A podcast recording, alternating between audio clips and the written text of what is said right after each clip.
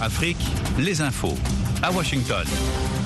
Mohamedou Oumfa à ce micro pour vous présenter un bulletin d'information.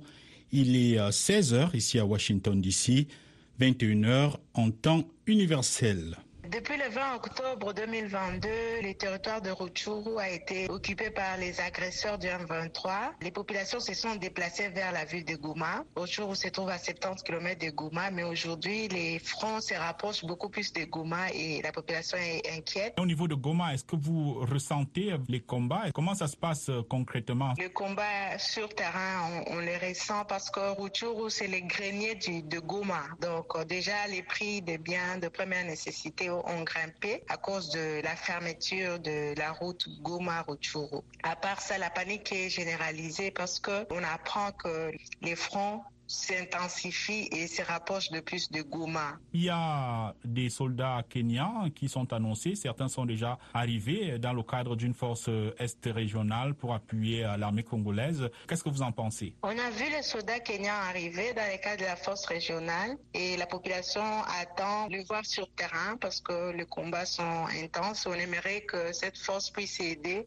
Les Kenyans, ils parlent Swahili et à Goma, la population parle Swahili et les militaires FARDC aussi parlent Swahili. On espère que la collaboration sera fluide, facile avec ces facteurs langue.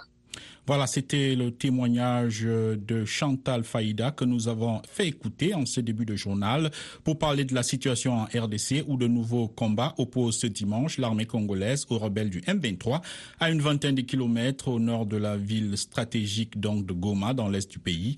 Les combats se déroulent en ce moment à Moiro où l'ennemi nous a attaqué a confirmé une source sécuritaire qui a affirmé que les forces gouvernementales tenaient toujours la localité de Kibumba. Rappelons que les premiers soldats kenyans sont arrivés hier à Goma dans le cadre d'une force régionale est-africaine. Le lieutenant-colonel kenyan Denis Obiero a déclaré aux journalistes que leur mission était de mener des opérations offensives aux côtés des forces congolaises et d'aider à désarmer les milices.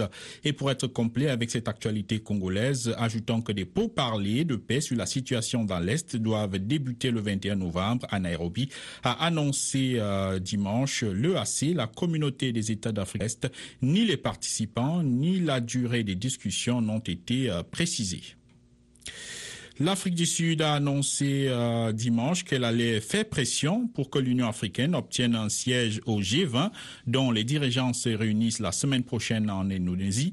Un porte-parole du président Cyril Ramaphosa a expliqué que l'Afrique du Sud allait contribuer à mettre en place un cadre conduisant à l'adhésion de l'UA au club des pays les plus riches. L'Afrique du Sud est pour le moment le seul membre africain du G20. En Égypte, 20 personnes ont été tuées hier quand leur minibus s'est renversé dans un canal du delta du Nil dans le nord du pays. Le chauffeur qui a été blessé a été surpris par une voiture qui arrivait. Il allait trop vite pour pouvoir l'esquiver, a précisé un communiqué du parquet. Il a été arrêté et de premières analyses ont révélé qu'il était sous l'emprise de stupéfiants d'après la même source.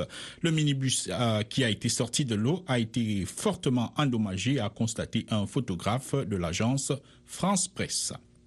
En Turquie, une forte explosion survenue vers 16h20 heure locale, 13h20 GMT a fait au moins 6 morts et 53 blessés dans l'artère commerçante très fréquentée d'Istiklal à Istanbul, la capitale. Le président Recep Tayyip Erdogan a dénoncé un vil attentat en direct à la télévision. Les auteurs de ce vil attentat seront démasqués que notre population soit sûre que leurs auteurs seront punis, a-t-il affirmé deux heures après l'explosion. Et puis le président Joe Biden a atterri euh, ce dimanche sur l'île indonésienne de Bali pour le sommet du G20 qui rassemble les plus grandes économies mondiales. Sa participation au sommet sera précédée lundi par une rencontre avec son homologue chinois Xi Jinping et plusieurs autres entretiens bilatéraux. M. Biden a averti qu'il comptait fixer des lignes rouges dans les relations tendues entre les États-Unis et Pékin lors de sa rencontre avec son homologue chinois. Voilà pour ce qui est de l'actualité euh, ce dimanche. Merci d'avoir écouté. L'information ne s'arrête pas sur notre site web voaafrique.com. Je vous souhaite euh, à toutes et à tous un bon week-end à l'écoute des programmes de la Voix de l'Amérique. À très bientôt.